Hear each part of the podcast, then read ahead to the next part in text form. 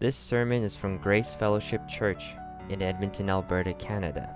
To access other sermons or to learn more about us, please visit our website at graceedmonton.ca.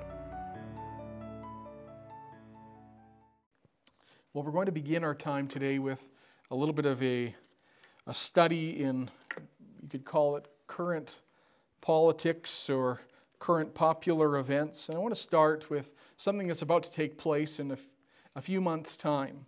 Uh, in just a, a few months, on Saturday, May 6th to be exact, King Charles III is scheduled to be coronated or, or to have his coronation at Westminster Abbey in London, England. It will be the first time since June of 1953 that one of the, the English monarchs has been uh, crowned king or queen. And as per usual, uh, and if, if anyone follows along with these kind of things, I, I confess I don't usually, uh, the event is expected to be quite spectacular.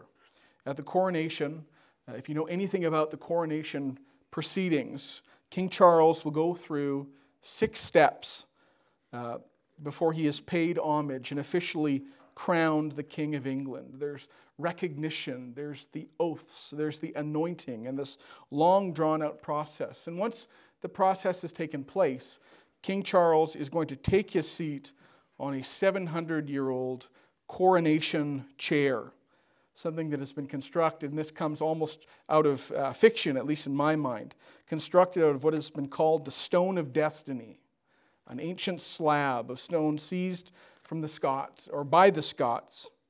No, sorry, seized from the Scots by King Edward I in the 13th century. And following this coronation, what will happen is uh, the king and a crowd of about 10,000 attendees who have been invited will follow the procession to Windsor Castle, where there will be uh, a one day event, a massive one day event with celebrations and performances and all kinds of things. A one day event that's going to require the manpower of thousands of people and tens of millions of dollars. And while this event, if you followed along at all, while this event is expected to be accompanied by great pomp and uh, the usual royal tradition, observers are noting that there's something different about this particular coronation. Uh, and it's a concern that they have. And the chief concern is that, uh, unlike many coronations in the past, relatively few people are actually interested in the event. Uh, there are the, the normal onlookers and the people that love the monarchy. Uh, but even as, as event organizers have sought to invite celebrities and musicians to, to be present and to perform at the event, uh, everyone seems to be turning them down.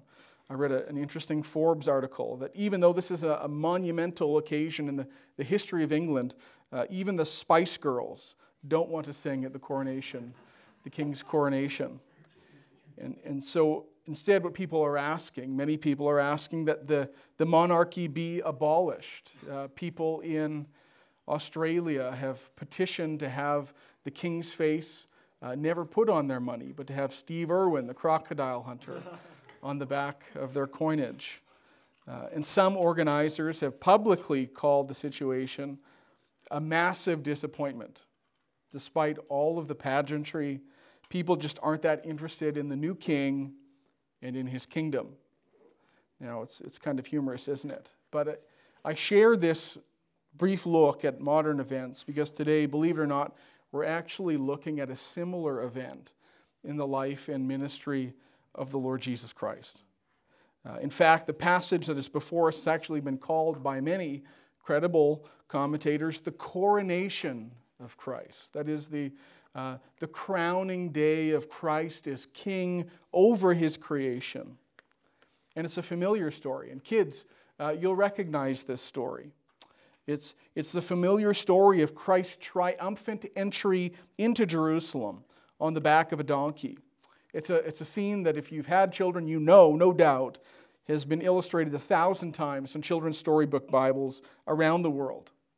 And yet, when many people read this particular passage, even many Christians today, perhaps like the coronation of King Charles, uh, many people gloss over it and treat it as an insignificant event in the timeline of Christ's life and ministry.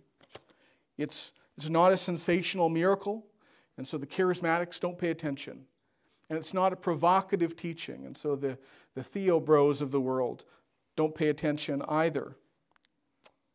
But in fact, many Christians, I would say many even many Christians who read the narrative of the, in their daily Bible reading, read this narrative, excuse me, in their daily Bible reading today, they're going to miss a significant amount of, of all the meaning that is here in this passage. And, and for people that have probably read this passage today in their morning reading, if you were to ask them this afternoon what it was that they read earlier in the day, they wouldn't even be able to remember.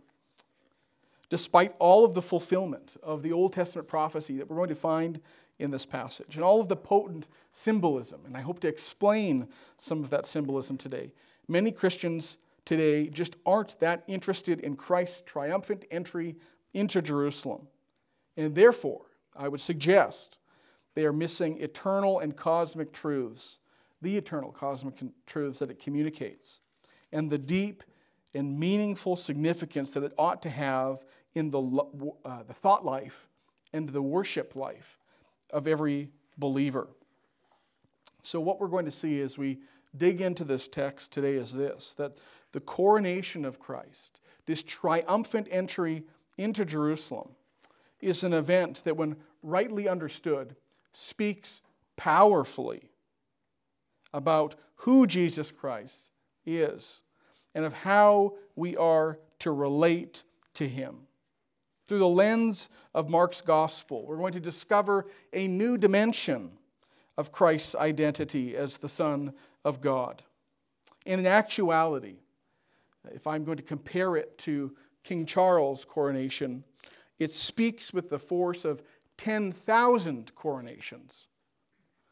10,000 earthly coron- uh, coronations, and it shouts the kingship of the Lord Jesus Christ. And we would do well to pay attention to this king and his kingdom. So let's tune in, as it were, to Christ's coronation. And we're going to look in Mark chapter 11, and as as our brother has read already, we're going to split up the passage some, but I think we're going to keep the integrity of the whole. And so uh, let's begin by reading verses 1 through 8. It says this Now, when they drew near to Jerusalem, to Bethphage and Bethany, at the Mount of Olives, Jesus sent two of his disciples and said, said to them, Go into the village in front of you, and immediately as you enter it, you will find a colt tied on which no one has ever sat. Untie it and bring it. If anyone says to you, Why are you doing this? say, The Lord has need of it, and will send it back here immediately. Now, I'm going to pause there for a moment. We see that the, the disciples do exactly this, and they encounter exactly what Christ has prepared them for. And then in verse 7, it says this And they brought the colt to Jesus, and, and they threw their cloaks on it, and he sat on it. And many spread their cloaks on the road, and others spread leafy branches that they had cut from the fields. Now, after reading this passage, an astute reader, maybe an astute reader with, with uh, moderate uh, skills and an understanding of messianic prophecy, is going to immediately recognize the rich truths that are being conveyed through this, this seemingly insignificant event. It's rich with symbolism. We're going to see that symbolism. It's rich with uh, prophetic fulfillment. And, and, it should become immediately aware, or uh, immediately apparent, excuse me. This is not uh, merely a prophet or a miracle worker or merely a good teacher riding into Jerusalem on his young colt. No, there, here we should note that, that everything in this passage is telling us, it is screaming to us that here is Christ the sovereign king. That's the first point that I want to make. Is that this passage shows us, it gives us a portrait of Christ as the sovereign king of Israel, as the sovereign king over all of his creation, uh, as the sovereign king of glory. Now, many people miss this truth in their reading of the text because they don't catch the subtle imagery and the prophetic significance. But, but Christ, to a, uh, Christ certainly did, and his disciples and onlookers to a lesser extent understood what, what was being communicated here with, with Christ on the donkey, preparing to ride into Jerusalem. And so we're going to do what I, I really like to do, which is to put ourselves in the shoes of a first century Jew and understand uh, what it was that the Jews were expecting and what it was that Christ was fulfilling. So we'll begin in verse 1. Here we're told that Christ entered Jerusalem and that he passed through Bethphage and then Bethany. And it would seem that he did it in that order. I always find it interesting that whenever uh, we read about these geographical accounts in Scripture, there are always the critics that arise and say, well, that's not how that geography works. And many critics have arisen over time and said, uh, right from the beginning of verse 1, that the order of the, the, the towns is wrong, that Christ should have gone to Bethany and then Bethphage through the Mount of Olives and then to Jerusalem. Uh, but what I find uh, wonderful, what I find interesting, it's always the case, and we shouldn't at all be surprised that Scripture has again stood the test of time and the scrutiny of critics and new archaeological discoveries. As, as archaeologists have looked, as historians have read accounts of uh, people like Josephus, uh, what we're told, in fact, is that uh, the modern road that many critics base their criticisms upon was not the road that Christ would have used to get to Jerusalem. But in fact, there was an old Roman road that passed its way through Bethany and then Bethphage, up the Mount of Olives, and then a person was able to go to Jerusalem from there. From Jericho, oh no, I already read that. And this location is rich with symbolic and prophetic meaning, this, this uh, Mount of Olives. Mount of Olives stands some 300 feet above Jerusalem to the east and was separated from the Temple Mount by, by a deep valley that we, we know as the Kidron Valley.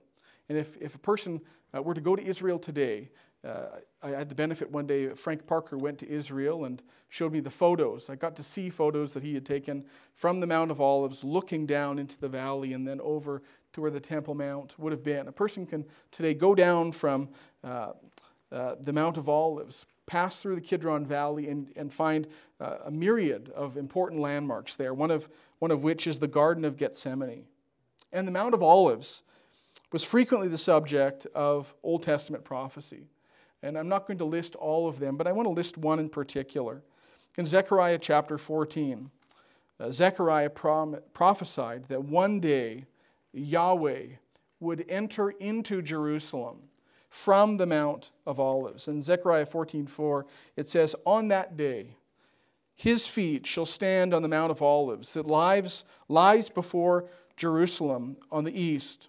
And the Mount of Olives shall be split in two from east to west by a very wide valley, so that one half of the mount shall move northward and the other half southward. And for, for this reason, because of this particular text, rabbis in Christ's day associated the Mount of Olives with the coming of the Messiah.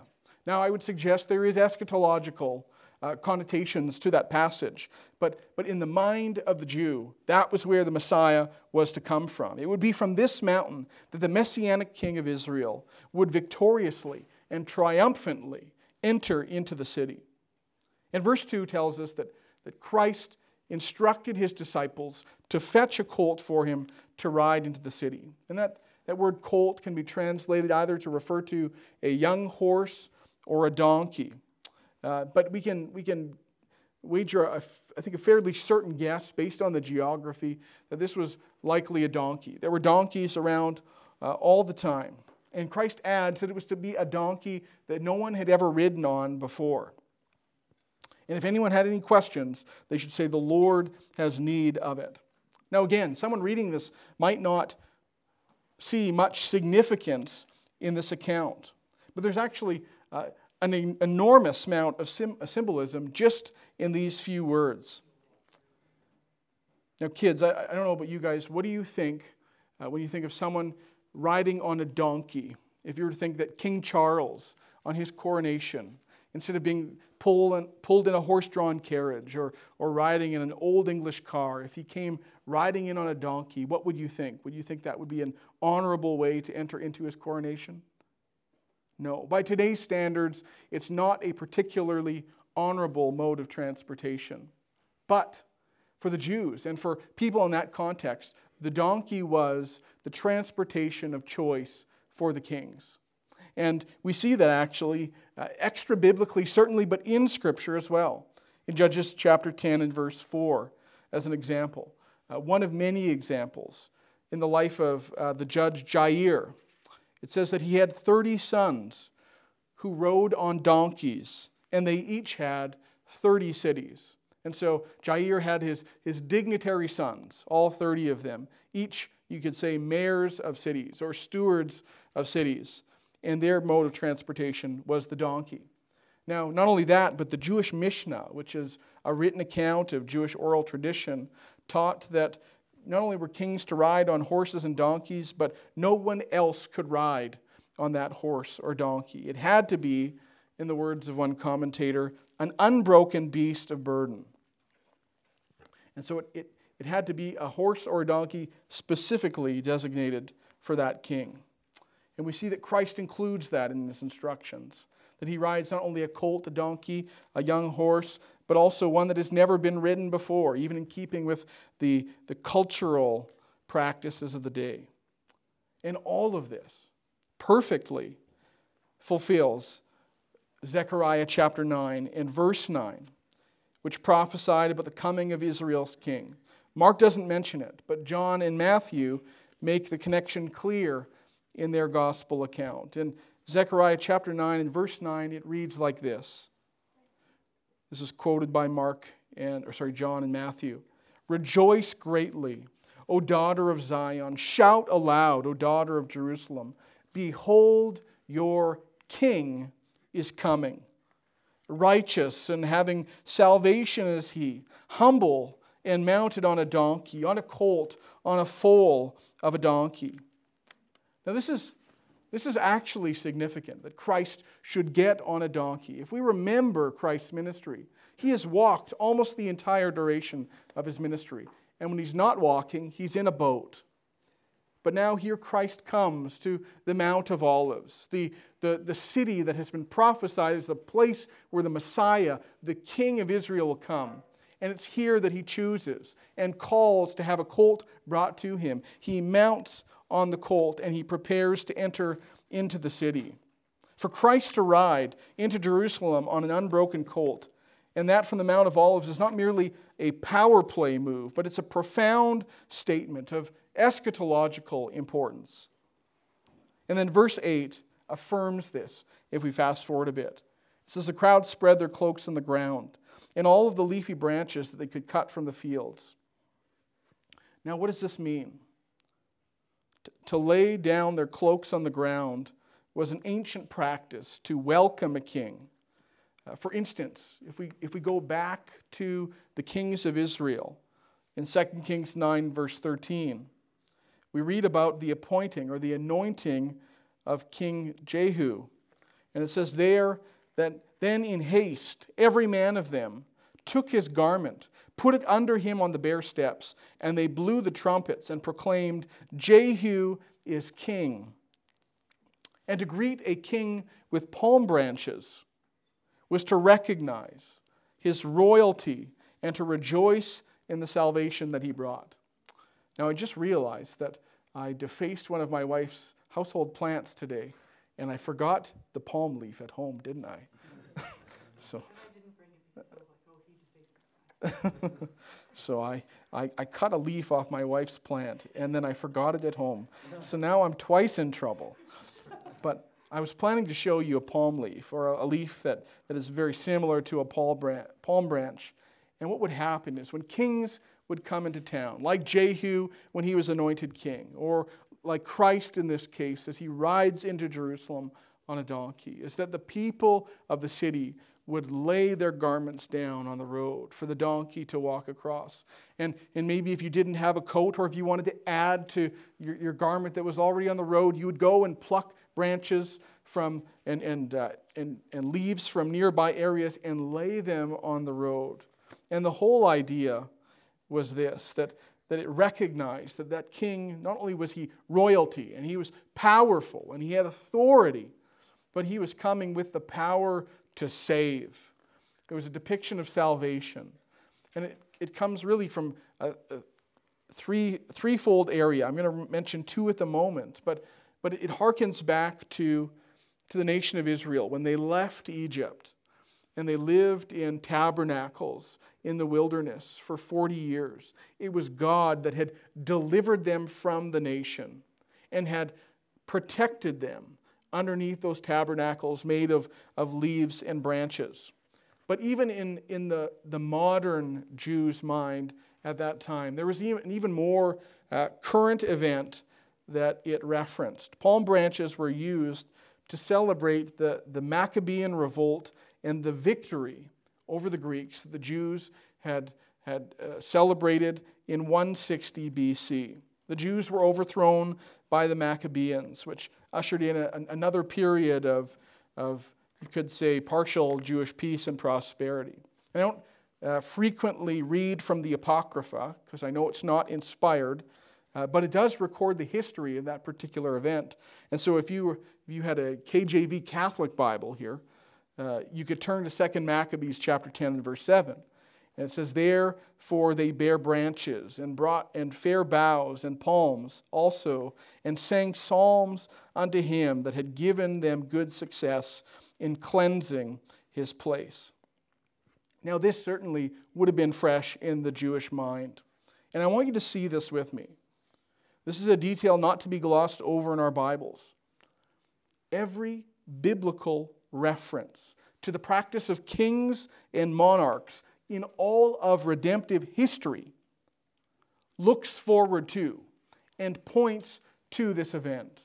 The reason why God inspired uh, the, the documentation of, of Jehu's coronation with coats on the ground, and, and the use of palm branches in the Feast of Tabernacles and, and the appointing of kings and the practice of judges was to show this that here, riding into Jerusalem, is Christ the King. In the Gospel of Mark, we have seen Christ the prophet, we have seen Christ the priest, and now Mark's Gospel shows us Christ the King. Here we see the humble and yet triumphant Christ riding on his colt, coming to his people. And as the people lay their palm branches before him, bringing with him salvation from God. In such a scene, when rightly understood, to see Christ, our Savior, as all sufficient King ought to move us to throw down every garment of our own. If I had my palm branch, I could throw it down to submit to Him as King and to surrender to His Lordship. This is what this passage is communicating that Christ is Savior, yes. That Christ is Lord, yes. That Christ is, is merciful and gracious, Yes, that, that Christ is the great high priest. Yes, the long awaited prophet. Yes, but that Christ, brothers and sisters, is the sovereign and authoritative king of all creation. Christ does not just heal, He doesn't just teach, He doesn't just save, as wonderful and as important as that is, but Christ rules and reigns and conquers as king. Now, I think that everyone in this room, it's small enough today, I can say, I think everyone in this room would agree with that. Yes, Shayne, Christ is king. I agree. But I fear that too many professing Christians fail to treat Christ as the king and the Lord that he is. For some, Christ is just a pastime. For others, he's the kind of friend that you only call when you need something. For others, he is, he is the son who winks at your sin. He's the easygoing guy. For others still, his word is but a suggestion, which can be taken or left on a whim. But, dear ones, if we understand this text correctly, Make no mistake about it. What Mark is showing us, and what we're going to see as we continue to unpack the passage, is that Christ is the great redemptive King of the ages. He comes not with the authority of a frail human king, but with the sovereign power of the divine. He comes not dressed in temporal and sin stained apparel, but clothed in eternal righteousness. And his word is not a mere suggestion, but an authoritative decree. He is Lord, He is King, and He is God. But I agree with what A.W. Tozer once wrote. He said this He said, The Lordship of Jesus Christ is not quite forgotten among Christians, but it has been relegated to the hymnal, where all responsibility toward it may be comfortably discharged in a glow of religious emotion. We can sing about Christ as King, but do we submit to Christ as King? He said, or if it is taught as a theory in the classroom, it is rarely applied to practical living. The idea that the man, Christ Jesus, has absolute, final authority over the whole church and over its members in every detail of their lives is simply not now accepted as true by the rank and file of evangelical Christians. Is this your mindset? Is Christ the king of your hymnal? Or if you're a theologian, like we're, we're learning some of the men are in the, in the Men of Grace chat, if you're a theologian, is Christ the king of your theology? Or, dear brothers and sisters, is Christ the king of your life and every facet of it? So that when you go to school, you submit to him as king and Lord. And when you go to work, you work not as unto man, as a people pleaser by way of eye service, but as to the king and as to your Lord and amongst your family, and amongst your friends, and amongst your neighbors? Do you do what he says you ought to do? And where he sends, do you go? I think perhaps Christianity is so weak in our modern Christian culture because we have such a weak view of Christ. To, to quote from our brother Voddie Baucham, he says, uh, Much of evangelicalism worships a sissified and needy Jesus. And I would suggest maybe that's why many live sissified and needy lives. But Christ is king. And that's what this passage is telling us. John MacArthur says Jesus is Lord. Consistently, Scripture affirms the lordship of Christ in every way. He is Lord over judgment, He is Lord over the Sabbath, He is Lord over all. This is an interesting detail to pay attention to. He is called Lord no less than 747 times in the New Testament. The book of Acts alone refers to him as Lord 92 times, while only Savior two times. He writes clearly in the early church and in the early church's preaching, the Lordship of Christ was at the heart of the Christian message. Is Christ your king? Or is he something else in your life? I, think I've, I've shared the story with at least a few of you, but I, I, I recounted uh, an event where I believe it was John Owen went to, Uh, was invited to be in the king's presence, the King of England. So, one of King Charles' great ancestors.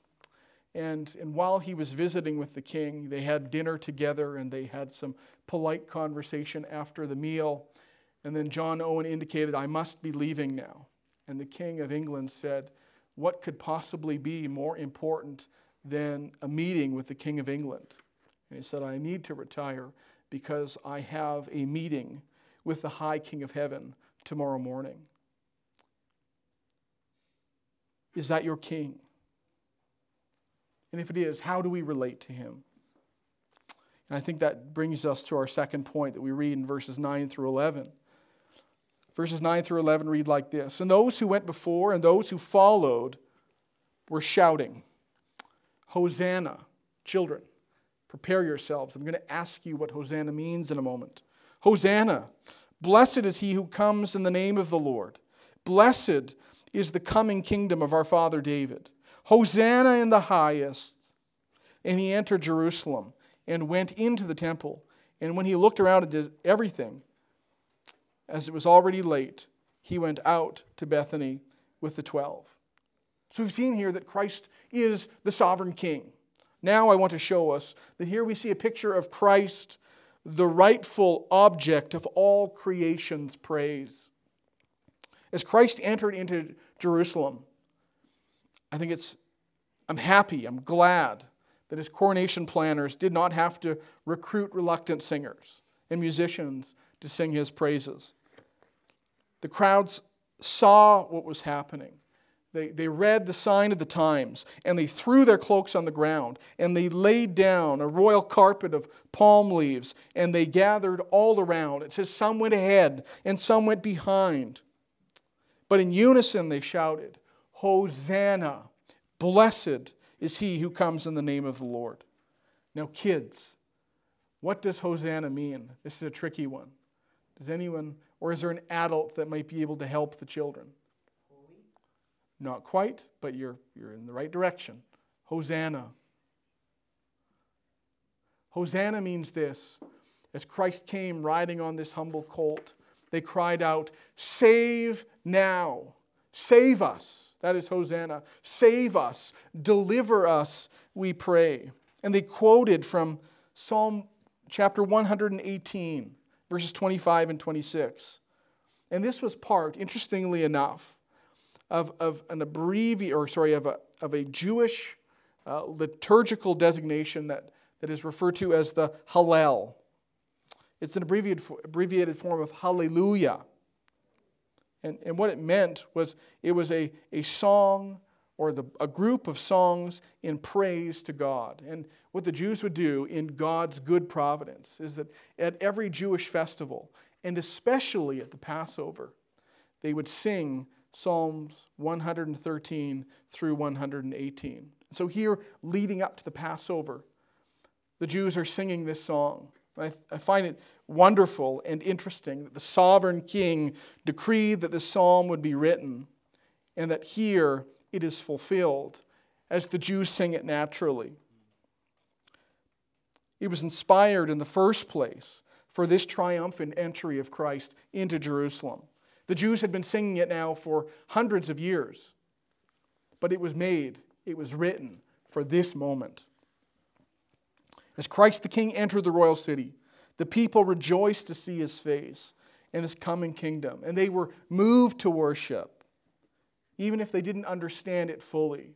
And our brother read the passage about, about the coming of the, the Davidic kingdom, the, the king that was to arise from the, from the loins of David, the root of Jesse.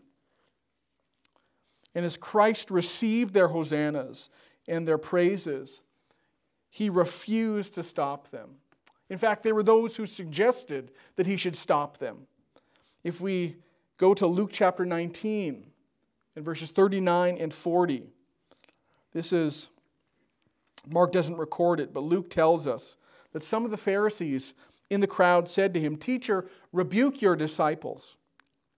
But Christ answered, I tell you, if these were silent, the very stones would cry out.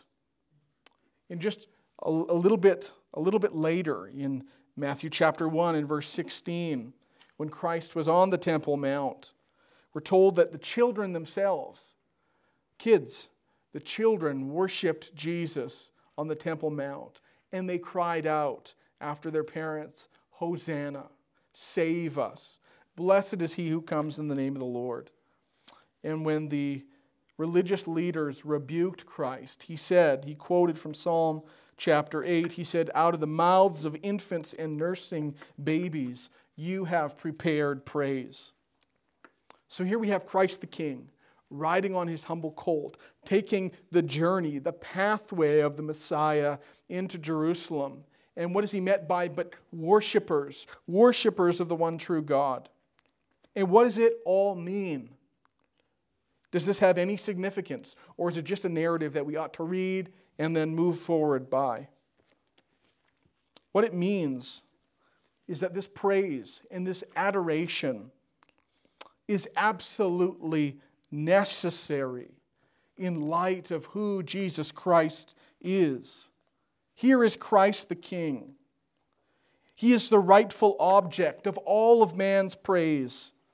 And even the Pharisees, if even the Pharisees were to go around the crowd and shut the mouths of every man and woman and child in create or every man, woman, and child in Jerusalem, all of creation would rise up and sing to the glory of Christ. Wouldn't that be amazing? If the Pharisees could just close, clothe, close the mouths of the people for a moment, even then the wind would roar. In Christ's words, the mountains would quake, every stone would, would grow a mouth and lungs. I don't know how it would work, but every stone on the ground would worship Christ and cry out for his salvation.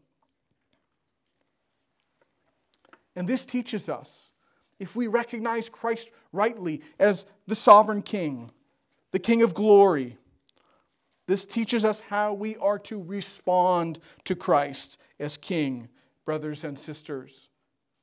Christ is the telos, the object, and the ultimate aim of all of creation's praise. When you come on Sundays, let me ask you do you come to worship Christ? We come to worship the, the, the, triune God, but do you come in your heart and say, I have come today to worship Christ?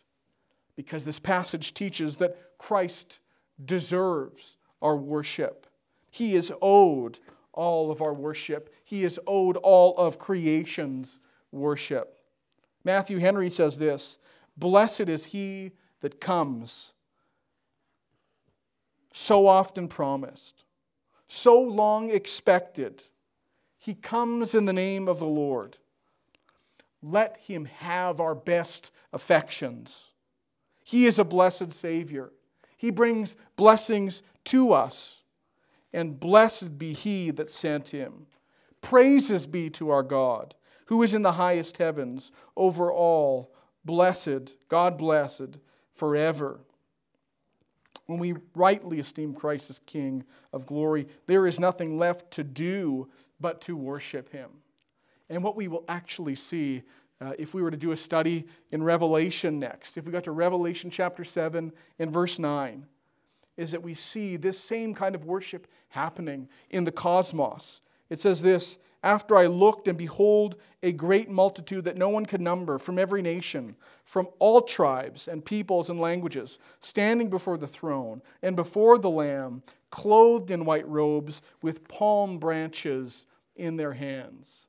And what are they doing? They are worshiping Christ, standing before the throne and before the Lamb worshiping in spirit and in truth. And that is what God desires for all of us, but to be worshipers of Christ, to offer ourselves as living sacrifices, holy and acceptable to Him, as our spiritual act of worship. In Hebrews chapter 1 and verse 6, it says, Let, speaking of Christ, let all God's angels worship Him. So is Christ your King? And is it resulting in a life of obedient praise and worship to Him? Not just worship with your hymnal on Sunday, but worship every day with all of your life. I once heard a, a wonderful story that has stuck with me uh, for at least 10 years about an encounter that happened between uh, a few men, a few brothers in England, uh, and, a, an unknown man while they were doing street evangelism. And in, in this particular account, uh, there were two men that were sharing the gospel with people. I believe it was on the streets of Manchester, England. And as they were speaking with, with different people, they got into a conversation with one man. And he said to them, and in the course of their conversation, he said, What if you are wrong? What if you're wrong? What if you believe in Christ? Like the Bible says. And, and, and you place your faith in Him and you love Him and you serve Him, and every single day you look to Him. And then when you die, you go to hell. Because God says you're not good enough for Christ. Uh, the one man looked at, at, this, at this individual and he didn't quite know how to answer. And then the guy next to him, and this is why it's always good to do evangelism in pairs. The guy next to him chimed in and said, Then I will find the highest place in hell, and there I will fall down on my face and worship Christ from there. That is how good Christ is. And that is the kind of worship that we deserve, that he deserves, excuse me. Now, theologically, I know that there is only going to be weeping and gnashing of teeth in hell. But if it were possible, I want to live like that, that, regardless of where, where the Lord puts me, I will worship him there. John Piper says the aim of God's providence in the history of the world is worship flowing from the people of God. And then verse 11 hints at what's going to come next. Christ gets to Jerusalem and he examines the temple. He has a look at the temple. Another fulfillment of prophecy. In Malachi chapter 3 and verse 1, it says, And the Lord whom you seek will suddenly come to his temple, and the messenger of the covenant in whom you delight. Behold, he is coming, says the Lord of hosts.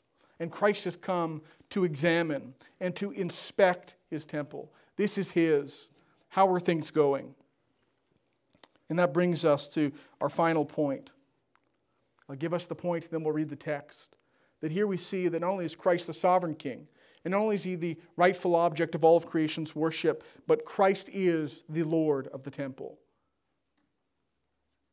He is the Lord of the temple, and you could say he is the temple of the Lord. Verse 15 reads like this And they came to Jerusalem, and he entered the temple and began to drive out those who sold and those who bought in the temple. And he overturned the tables of the money changers and the seats of those who sold pigeons. And he would not allow anyone to carry anything through the temple. And he was teaching them and saying to them, Is it not written, My house shall be called a house of prayer for all the nations?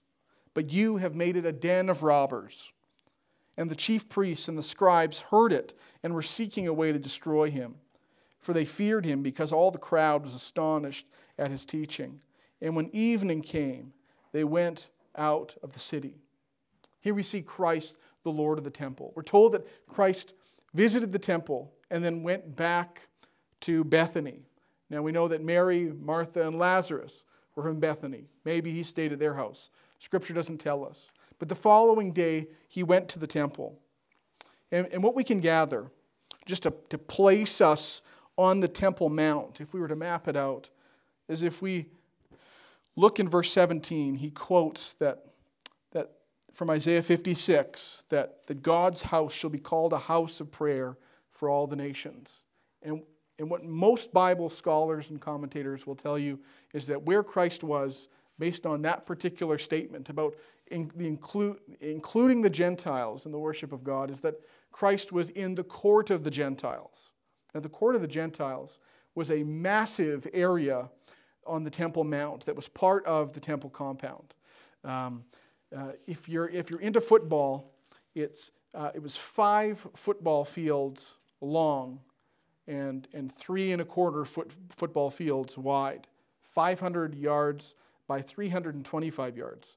Uh, brother, if you're into agriculture, it was 35 acres. And so it would take uh, some uh, 20 minutes to walk around the, the outskirts of the court of the Gentiles, a massive open air court. And then surrounding the court, uh, Josephus tells us that there were uh, pillars that were 30 feet tall that went up. And in order for a person to, to, to, a person could never wrap their arms around the pillar, but it would take three people holding hands to surround the pillar. And so here we've heard now for the last two weeks about Herod's uh, marvelous engineering. Here was, here was Herod's third temple in all of its glory. And what we see as we study this text and, and what commentators see, and I, I trust them to an extent, is that, is that here we see a comparison between the temple, the, the, the earthly brick and mortar temple compared with the majesty of Jesus Christ. That, that Christ himself said that, that there is one greater here, one who is greater than the temple. John 1 tells us that, that uh, the, word was, the Word was with God, and the Word was God, and that He dwelt among us, and that He tabernacled among us. And so here we have the Lord of the temple inspecting His temple. And you could say the temple of the Lord. And Christ goes into the temple. And what does he find? Well, we're told already that Christ was in the temple uh, early in his ministry. In John chapter 2, for example, uh, in verses 14 to 16, Christ there drove people, the money changers, and, and those who were selling goods out of the temple. Perhaps that was where Christ was around the time of his baptism in Mark chapter 1 and verse 9. We don't know. But what Christ finds as he inspects the temple is this he finds uh, money changers, people that are, that are exchanging money. And the way it worked was this that uh, the Jews would not accept any kind of coins or currency that had the face of Caesar on it or of some other royalty. And so what they did was they had their own Jewish currency. And so all of the travelers, as they would come to Jerusalem for the Passover, would have to exchange their foreign money for this Jewish currency. Now, that in and of itself is not wrong. But what was wrong was that the Jews and, and the people that ran these currency exchange places were charging somewhere around 10 to 12% in fees to do the transaction. And so for, for every $100 that you would give uh, in exchange for the Jewish currency, they would take $10 or $12 of that. It was a den of robbers. And then they sold pigeons and other sacrifices for, for the religious, the ceremonial laws and the religious sacrifices. And again, uh, this was divvied out by the religious authorities. And so the authorities would, would rent out stalls, I suppose, where, where they would pay fees to the authorities in order to sell uh, these pigeons and other sacrificial offerings. And this is disdainful to Christ. He abhors it to the point that he drives them away. But as, as one commentator writes, not before teaching them. Christ is always teaching, he's always patient in his teaching. And one, one commentator says, even as God sent his prophets repeatedly through the Old Testament to warn his people of their sin and idolatry. Christ never stopped declaring God's will to a rebellious people, no matter how often they rejected it. The Jews believed that when the Messiah would come, he would purge the temple of all of the Gentiles. As a matter of fact, outside of the temple, they had a sign that said that if there were any Gentiles that entered into the temple proper, they would be put to death. And so, uh, in this case, the, the Gentiles were treated with disdain. And the, and the court of the Gentiles that was, that was put there so that the Gentiles could themselves come and worship God was put to a different use to rob people and to exclude people from the worship of God. Isaiah 56, verses 6 and 8, where Christ quotes from. I'm not going to read it all, but it says this And the foreigners who join themselves to the Lord to minister to him. So the foreigners, the Gentiles, the foreigners who join themselves to the Lord to minister to him, to love the name of the Lord, and to be his servants. Everyone who keeps the Sabbath and does not profane it, and holds fast my covenant, these I will bring to my holy mountain, and make them joyful in my house of prayer. Their burnt offerings and their sacrifices will be acceptable on my altar. For my house shall be called a house of prayer for all nations. The temple was not to be a house where people prayed for all nations. The temple was to be a place where all the nations could come and draw near to the one true God. As the Lord of the temple, Christ's chief concern, what is it? It's, it's not just that it is a den of robbers. It's, it's not just that people are buying and selling for a profit and for fees, which he disdained, I believe. But his chief concern was that his people not only in Israel, but in all nations, would be hindered from worshiping him. That they would not be able to come to him because their court was filled with knickknacks and, and, and, and shops and everything else under the sun. It was Christ's desire to call all the nations to himself. It says that, they, that he might make them joyful in him. As Lord of the Sabbath, sorry, Lord of the temple, Christ's desire is that people would worship him and that he would be, bring people to worship him. Deuteronomy 34, verse 43 says, Rejoice with him, O heavens. Bow down to him, all gods. I don't think I got that quote. I think I, I, have the wrong, the, the wrong reference there, but that's okay. I'll quote from 1 Peter 3. It says this For Christ suffered once for sins, the righteous for the unrighteous, that he might bring us to God, and being put to death in the flesh, but made alive in the Spirit. Christ is sovereign King. Christ is worthy of all of our worship. And, and Christ is the Lord of the temple and is the temple of the living God, the tabernacle of God amongst us, desires that all of us would come and worship Him and to know Him and to walk with Him and to draw near to Him. It was in the temple that the sacrifices were offered. And it was in Christ's body that the, the great and final sacrifice was offered to bring all people to Himself. So I'll conclude with this. Thomas Manton. I was reading Thomas Manton recently. He was a Puritan who was, lived in the 1600s. He was part of the Westminster Assembly that, that wrote the Westminster Confession of Faith. He was the, the minister, one of the ministers, to Oliver Cromwell. And I, I was reading one of his word pictures.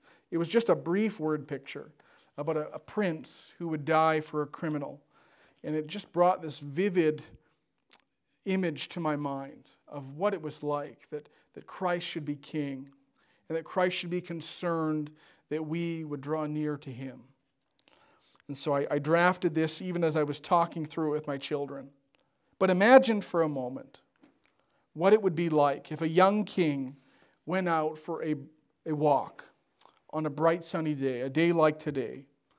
And as he strolled under the clear blue skies, with the glowing sun warming his face. He thought about all that was included in his vast domain. He considered that he was the owner of a thousand hillsides. He was the master of cities and fields, the Lord of mountain ranges and rivers. And as this king made his way along the King's Highway, one of his very own royal roads, he took comfort in having a clear conscience before God that he was a just king, an upright king, a righteous leader, universally celebrated by his people. Now imagine for a moment that this young king, as he cheerfully walked through his land, passed by the site of an execution where a criminal was to be put to death for violating one of his very own, the king's very own just decrees.